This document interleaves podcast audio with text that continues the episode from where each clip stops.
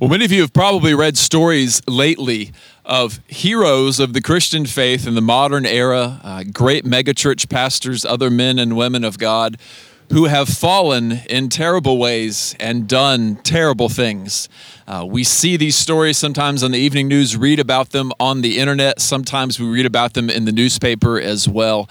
And often the same response comes up in our hearts, and it is how on earth can someone who has received so much from God and has been trusted with so much by God do something so terrible. Uh, I remember reading a year or two ago of one of my favorite worship leaders, someone who influenced my own thoughts on singing in the church, wrote amazing songs that helped the church to worship, led his own church in a way to worship that was just amazing, attracted great musicians to worship with him, uh, really had so many things going for him and had informed me so much. Uh, I read a year or two ago that he was leaving his church, his wife, and his children so that he could live with his college age girlfriend in her mom's basement. And that was the end of his ministry career. And it just hit me so deeply that one of my own heroes of the faith left me saying, How on earth could someone like that do something like this? It was now a little over a year ago when many of us read in the Houston Chronicle a report about abuse within the Southern Baptist Convention. They were able to uncover 200 different instances when someone in leadership in a church, usually a staff member in a church, abused someone underneath them, often sexual abuse, uh, was then dismissed from that church and charged legally. So it was publicly known that they had done this, and they were still able to get on staff, often in a pastoral or ministerial position in another church because of a lack of due diligence. And the thing to remember is that each and every one of those 200 or so people was somebody's spiritual hero, like the person who led them to Christ and taught them so much about the Bible. And it just leaves our hearts broken saying, how could, how could someone so great do something so terrible? And I'm sure that there is hypocrisy in the church, and we're often a target for wolves, and there are many pretend Christians out there who would abuse others. But some of these people are real, genuine Christians who have simply fallen into something terrible. And the story we're going to look at today helps us process that. This is a story we read last week and didn't get to hear much from. Uh, it helps us because we get to watch two heroes of the faith in the ancient world fall into something terrible. Uh, one of them, so great in the faith that my wife and I named our firstborn child after her. And yet we see that hero fall into a pattern of abuse here of someone who is under her. Uh, that helps us process this. It helps us look at sin rightly, helps us answer the tough questions. And ultimately, I think we will find it helps to warn us against falling into the same sin patterns ourselves. So let's look together at Genesis 16. I'll read the whole story for you, but only preach from the first half today. And next week, God willing, I'll preach to you from the second half where God talks to Hagar. We read the whole thing today, though. Now, Sarai, Abram's wife, had borne him no children. She had a female Egyptian servant whose name was Hagar. And Sarai said to Abram, Behold, now the Lord has prevented me from bearing children. Go into my servant, that it may be shall I, that I shall obtain children by her. And Abram listened to the voice of Sarai. So after Abram had lived ten years in the land of Canaan, Sarai, Abram's wife, took Hagar the Egyptian, her servant, and gave her to Abram, her husband, as a wife. And he went into Hagar, and she conceived. And when she saw that she had conceived, she looked with contempt on her mistress. And Sarai said to Abram, May the wrong done to me be on you. I gave my servant to your embrace, and when she saw that she had conceived, she looked on me with contempt. May the Lord judge between you and me. But Abram said to Sarai, Behold, your servant is in your power. Do to her as you please. And then Sarai dealt harshly with her, and she fled from her. The angel of the Lord found her by a spring of water in the wilderness, and the spring on the way to Shur. And he said, Hagar, servant of Sarai, where have you come from, and where are you going? And she said, I am fleeing from my mistress Sarai.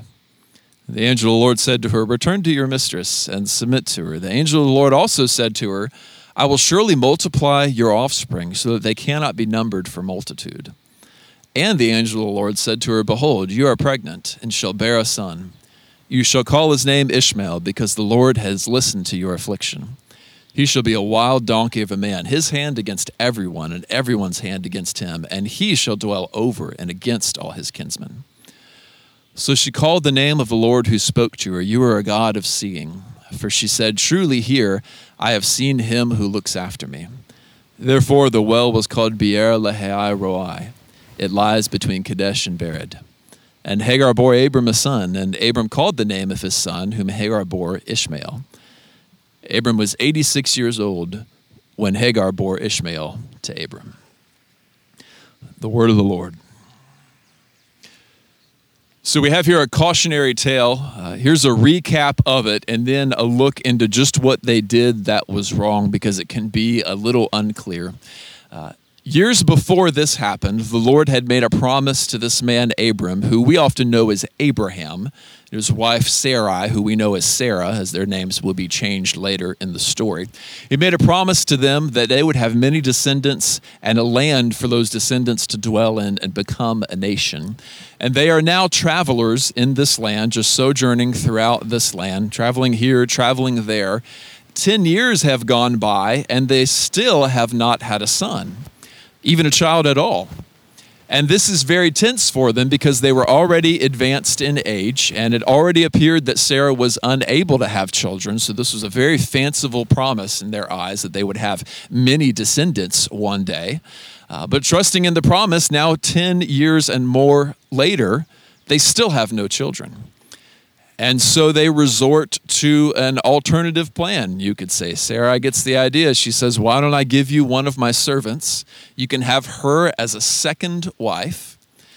And if she bears a son, which she probably will, then I can take the baby. The baby will be mine, and I will procure children that way instead of the natural way. Abram agrees to this. Uh, in a sense, it works, but it sort of backfires on Sarai because now Hagar has conceived and so she's a childbearing wife, and Sarai is still a non childbearing wife, which puts Sarai lower on the totem pole than Hagar. And so Hagar begins to look with contempt on her. And this angers Sarah. So Abram gives Sarah permission, Sarai permission to do whatever she wants to Hagar, to abuse her, mistreat her, whatever. And she does. It says she dealt harshly with her, which is a term for mistreatment or abuse. And whatever she does to her, be it verbal, physical, we don't know, it is so terrible that Hagar flees into the desert that is too far to cross on foot to almost certain death, choosing this certain death over the suffering that she has under Sarai. And so we're all left with a bad taste in our mouth. I hope many of us are probably sick to our stomach hearing what our heroes have done. Uh, but what exactly is it that they did? There are several things that the Bible condemns that they've done, some of which they may have done, and some of which they may not have done. Uh, it may be that Abram and Sarai are guilty of enslavement or what the New Testament calls man stealing. Uh, it's difficult to tell, though, because this word for servant is a very flexible word. It can mean a lot of things. But the way the story reads, especially because the Egyptian Pharaoh in the past gave Abram and Sarai many male and female servants, it certainly sounds like it could be real slavery that they are experiencing here and are guilty of being part of. We don't know that 100%, but we could say probably on that one. Uh, we also can say for sure that they are that Abram is guilty of the sin of polygamy, uh, a very grievous thing before the Lord. And we don't know whether Hagar was complicit in this or whether she had no choice and it was forced upon her. It may be that she saw the opportunity to be married to the big boss and said, Hey, this is fantastic, and was excited about it. Or it may be that this was all forced upon her and there is a rape element to what went on here. So it could be that Abram is guilty in that sense as well, but he's at least guilty of polygamy. And one thing we can be certain of Sarai deals harshly with Hagar, uh, a word that means mistreatment or abuse. And whatever she does, whether it's physical or verbal, again, is so bad that Hagar runs away from it. Uh, so, someone under their authority, uh, Sarah mistreats her this terribly, uh, probably abuses her this terribly. And Abram signs off on it.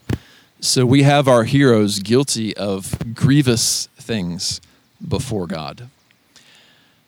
And so we have to look at the text and say, okay, why would God tell us about this? Why would God give us this unsettling of a story? How does he want us to feel about it? Does he want us to kind of give them a free pass because they're the heroes of the faith and their mother and father to us all? Does he want us to rise up and condemn them? Does he want us to weep? What does he want us to do in response to this? And there are several cues in the text that I'll walk you through that show us that indeed what the Lord wants is for us to be grieved and a little sick to our stomachs at what has gone on here. So let me walk you through those details. There are five of them. First, you can see that what they do here is very different from God's pattern laid out in Genesis 1 and 2 for marriage, and more like an evil character in Genesis 4. And I'll explain what I mean here. If you've read through the book of Genesis, especially if you've been through uh, this sermon series with us, you'll remember the ideals in the Garden of Eden, where the first man and first woman were joined together in the marriage that we all wish we had. Uh, the Lord brings Eve to Adam and he, and he gives her to him, and he says things like, This is very good, and be blessed, be fruitful, and multiply, and have dominion over the earth. And you have this idyllic picture of what marriage is supposed to be like. And that picture is one husband and one wife joined together. And that is how we that is how baby making works. That is how we do that. The one husband, the one wife picture. So ideal. And then after we have rebelled against God, only a few chapters later, Cain, the first great villain, in, at least human, of the Bible, has a descendant named Lamech. And Lamech is portrayed as a very evil man, the first person to have multiple wives noted in the Bible. And he comes to his wives and sings or even shouts this song of intimidating threats at them, designed to keep them in line through threat of abuse and through intimidation. So you've got that very negative picture of marriage, right? This is what the bad guys do. The good guys do it like Adam and Eve.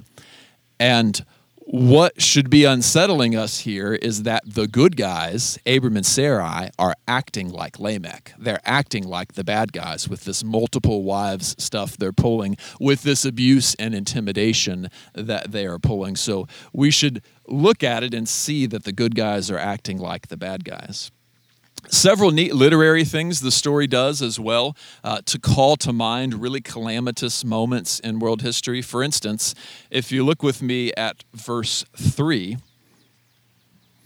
you can see a few words that might sound familiar in what Sarai does. It says about halfway through, so Sarai took Hagar the she took Hagar the Egyptian, her servant, and gave her to Abram her husband as a wife. So, some words I want to point out there. She took and gave to her husband.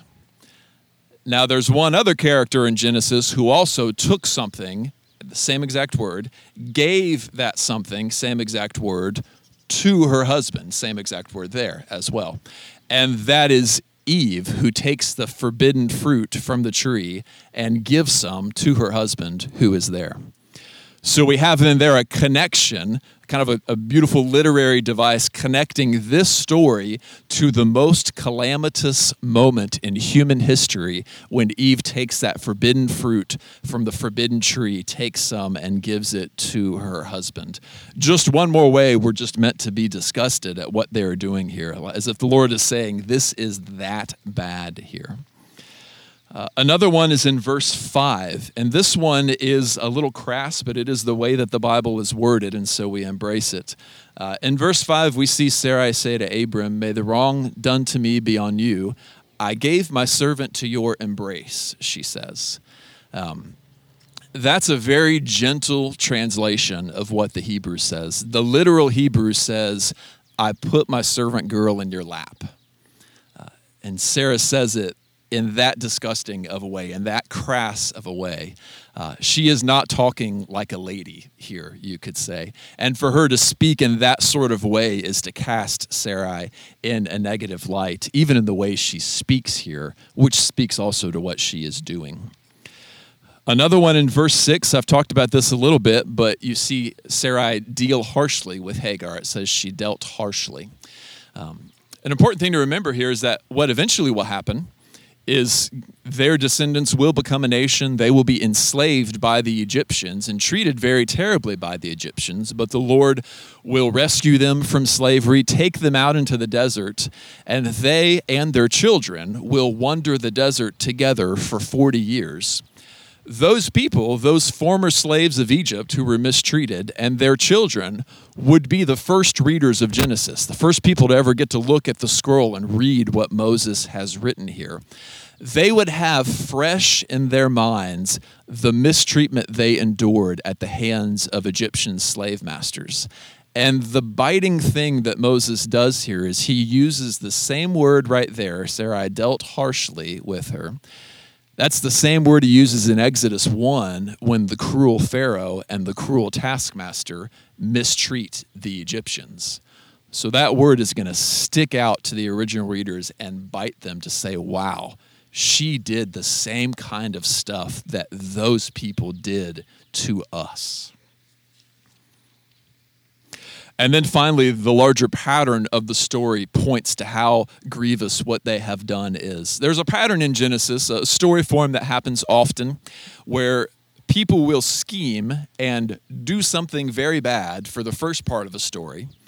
And then in the second act of the story, God will show up and deal with what they have done. God's silent for the first half of the story. People do bad stuff, then he shows up and deals with it. This is what happens when Adam and Eve eat the forbidden fruit from the forbidden tree. God is nowhere to be found for the first part of that story. The serpent is talking, Eve is talking, Adam and Eve do things, God's nowhere to be found. And then they hear the sound of God coming in the garden. Uh, the same thing happens in the Tower of Babel or Babel. You could say it either way the people build this great tower and their pride and hubris try to pierce into God's domain in heaven. And God's nowhere to be found for the first half. And then the Lord comes down and deals with it. Uh, when terrible, calamitous things like that happen, the flood story has a similar echo to it. We know what they're doing is very, very bad. And that's what happens here as well. Sarah and Abram do things, they scheme, they do bad things. And it's not till the second half that God shows up and deals with it. So the pictures of what they've done and those details of the story should just leave us disgusted with what our heroes have done. And if you're that far, I mean, if you're looking at this and just thinking, oh, this is not a fun story, then you're halfway to where I think the Lord wants you to be with this story. That is the first thing we need to feel. That is the first step. The Lord wants us to look at sin within God's people and just hate it and just say, I, uh, why do we still do these things? Why are there still newspaper reports about leaders in the church doing terrible things to people? Lord, why and how long? That's the first thing we should feel, just a disgust with it. For the other thing we ought to feel, let's turn to 1 Corinthians chapter 10.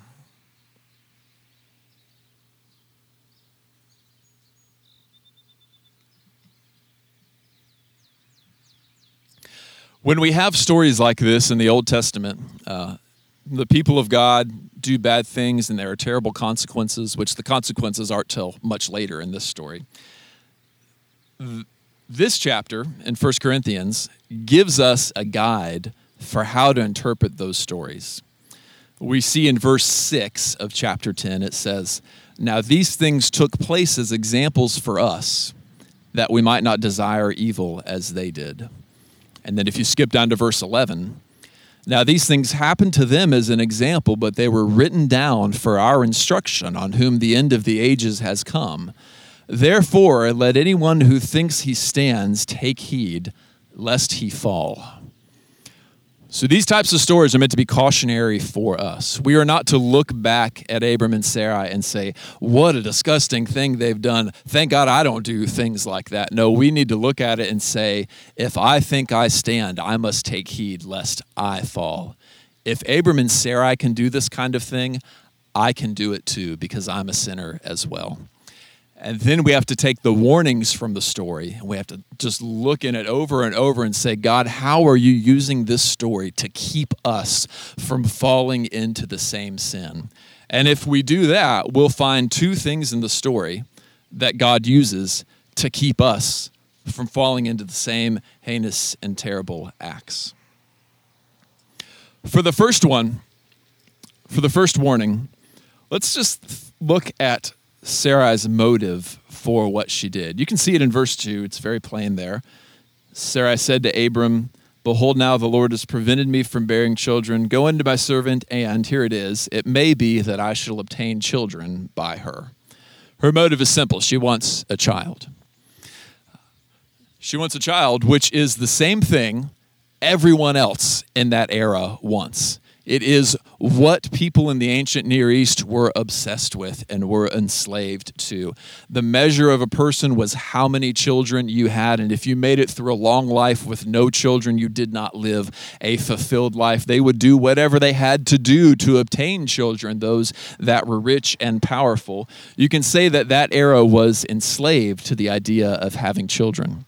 Uh, I have a friend who is a, a, minister in Nigeria, and he says it's the same way today in Nigeria. That in Nigeria, if you are married for three years and have not born children, your marriage is considered a complete failure. All other factors, irregardless. No children after a few years, marriage is a failure, and usually it falls apart. And what he's trying to do is persuade infertile couples in Nigeria to adopt children because there's also an orphan problem there. Uh, pray for him. His name is Adimundo, if you think of him.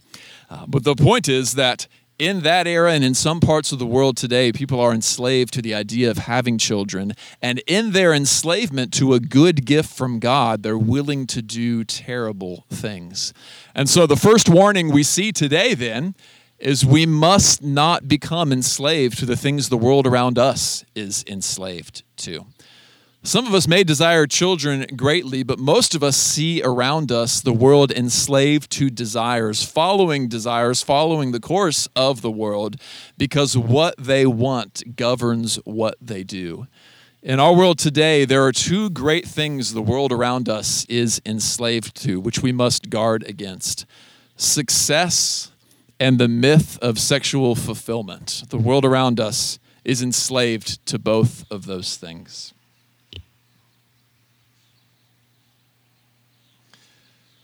Sometimes that enslavement to success can lead organizations to do terrible things. How many companies have covered up abuse in their company because it would take their success away from them if the truth got out?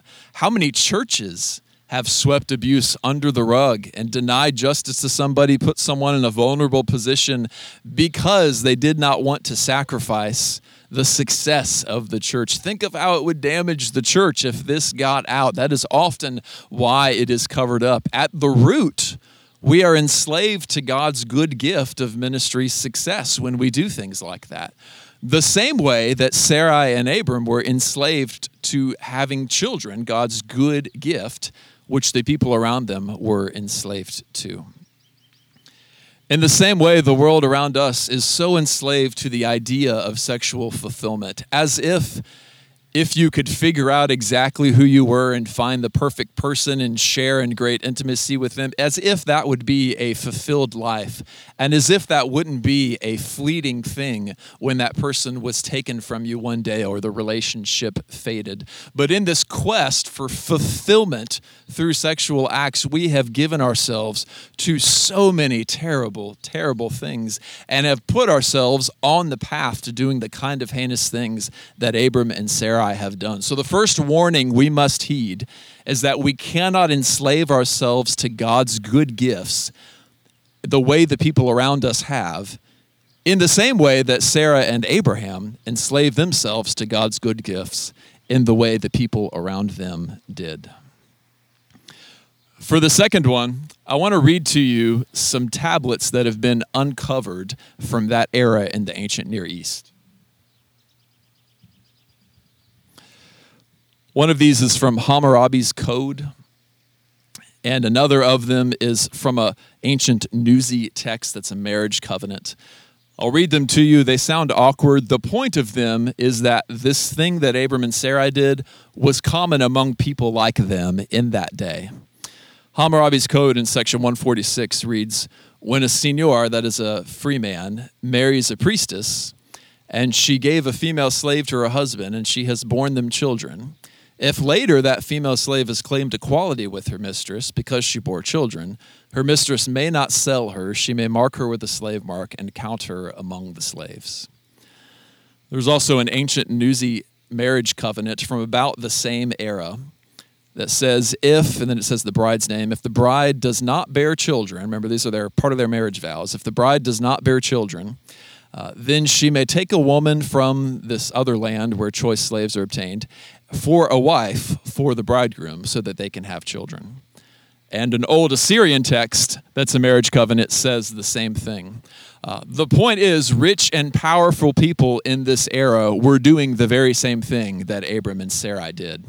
That's important for us because that means that Sarai didn't concoct this thing creatively and say, hey, I have an idea for an alternative way to make children. No, they were compromising in the same way that the world around them compromised. They fell into the sin patterns of the world around them because they were enslaved to the things that the world around them were enslaved to. This is a two step process enslavement to what they're enslaved to, and then falling into the world's sin patterns around them.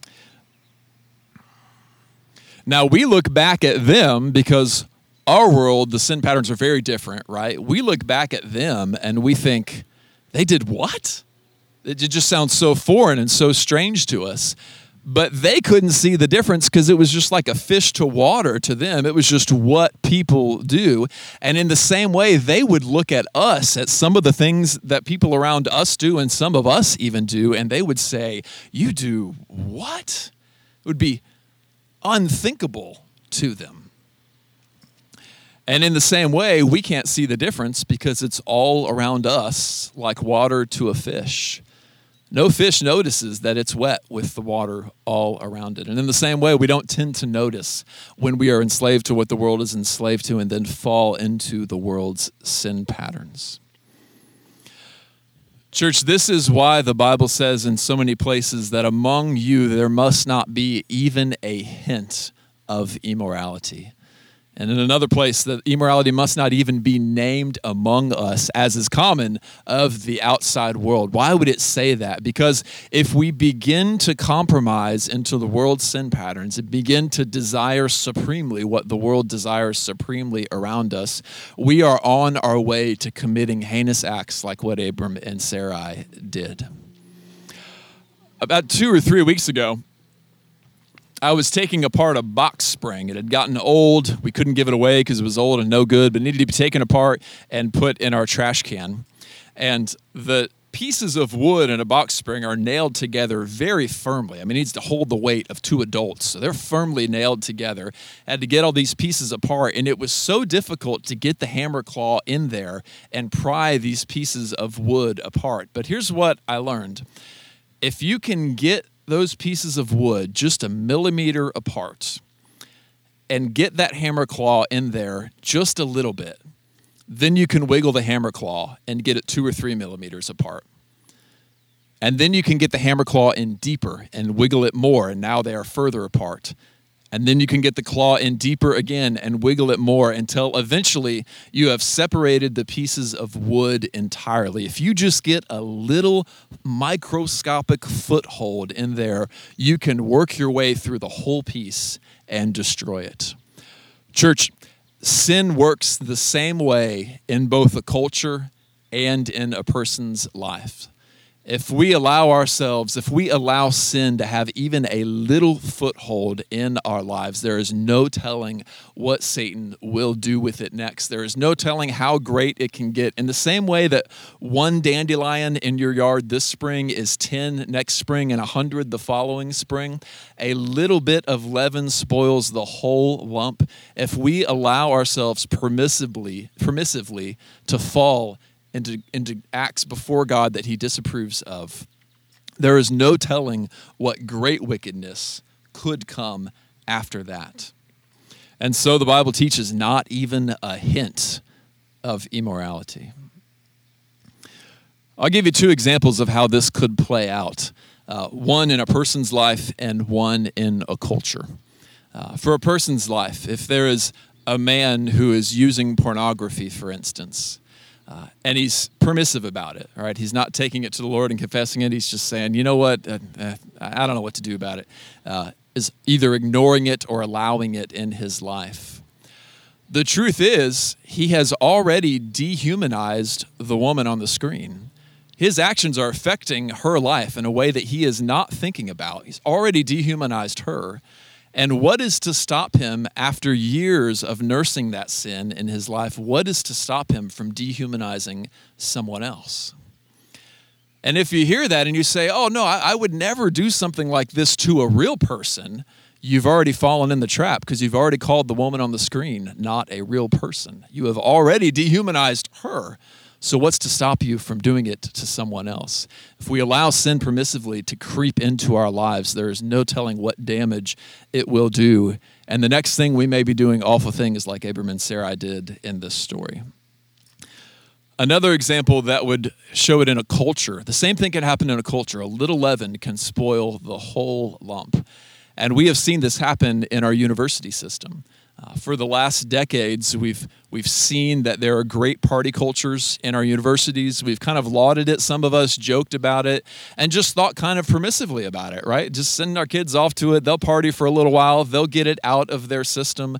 Uh, this is kind of logic you've heard, right? And the idea is that they'll go, they'll party, they'll do dumb things, they'll experiment, and then they'll grow up and they'll get over it, and then everything will be fine. Well last October, the largest study of its kind was released, and a group of researchers surveyed students widespread at 33 of the largest public and private universities in our nation. And what they found there was not just widespread debauchery and partying, but widespread sexual violence on all 33 campuses.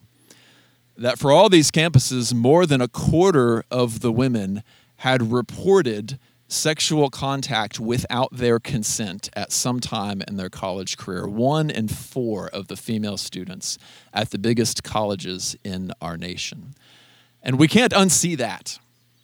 And that shows us that if we thought we could get by with the permissiveness of all the other things the fraternities and everyone else were doing, we have another thing coming. A little leaven can spoil indeed the whole lump. And now we have a difficult problem to deal with.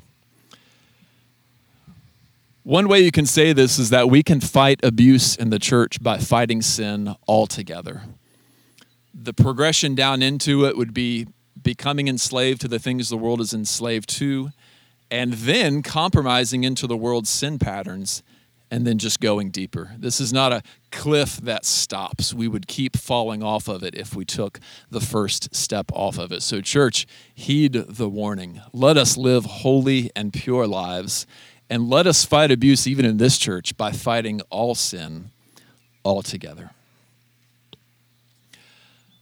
Sometimes the Lord's words for us are joyful to hear, sometimes they are hard to hear. And this is one that is hard to hear, but it doesn't make, does not make God any less good. It does not make his word any less good. It is a word we need. And so I want to leave you with, uh, with answers to two questions you may be asking. I hope that after hearing this, uh, it has scared us a little bit and it is making us say, okay, Lord, what can I do to make sure I'm not enslaved to the world's desires and not falling into the sin patterns of the world and I don't do these things that I've read even my heroes doing?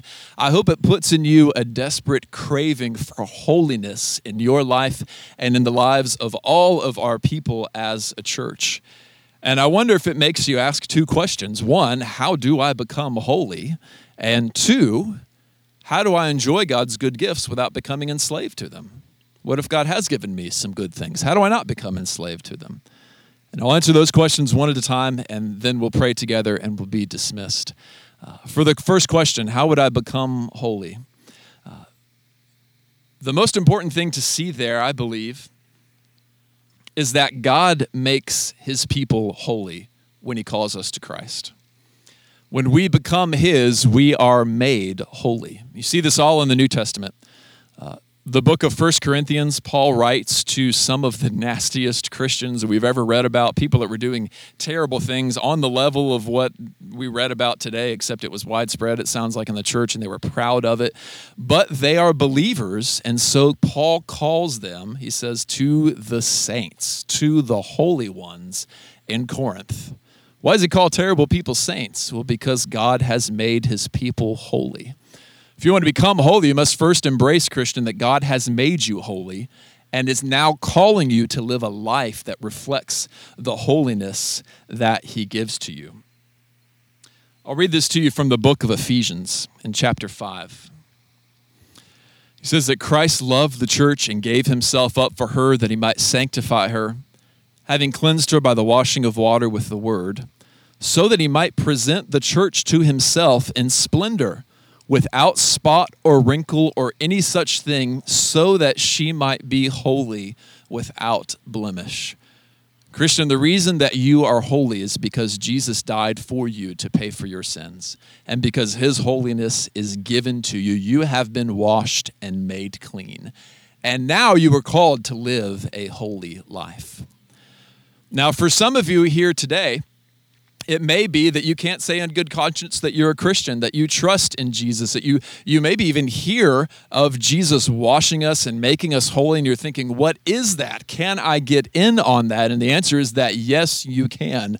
Our Lord Jesus, the God of the universe, died willingly to pay for the sins of all who would trust him, to wash and make holy all who would trust him, no matter what is in your past and no matter what comes in your future. If you would trust him, you could find that same spotless holiness, never to be but defiled ever again. And that brings you to a place where you can live in that holiness. He will make you new and give to you holiness. The primary way he does that is by showing his people how great he is. And he says, Be holy as I am holy.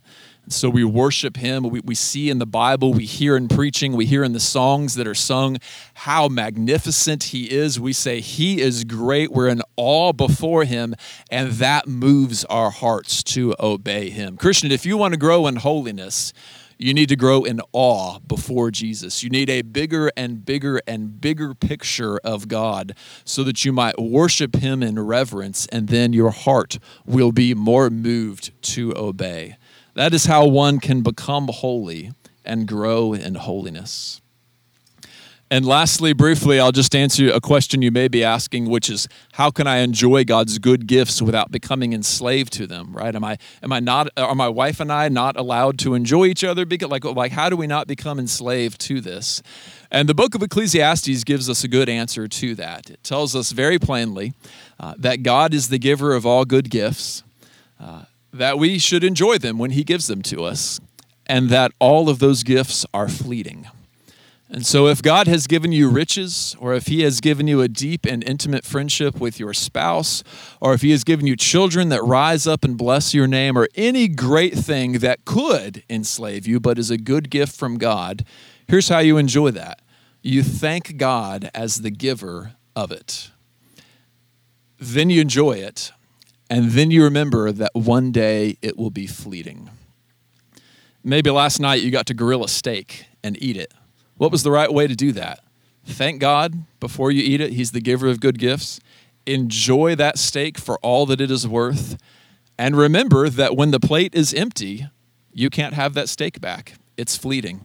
And now here you are this morning, and the steak is gone, and you can't enjoy it anymore. If you can embrace that, you can do it.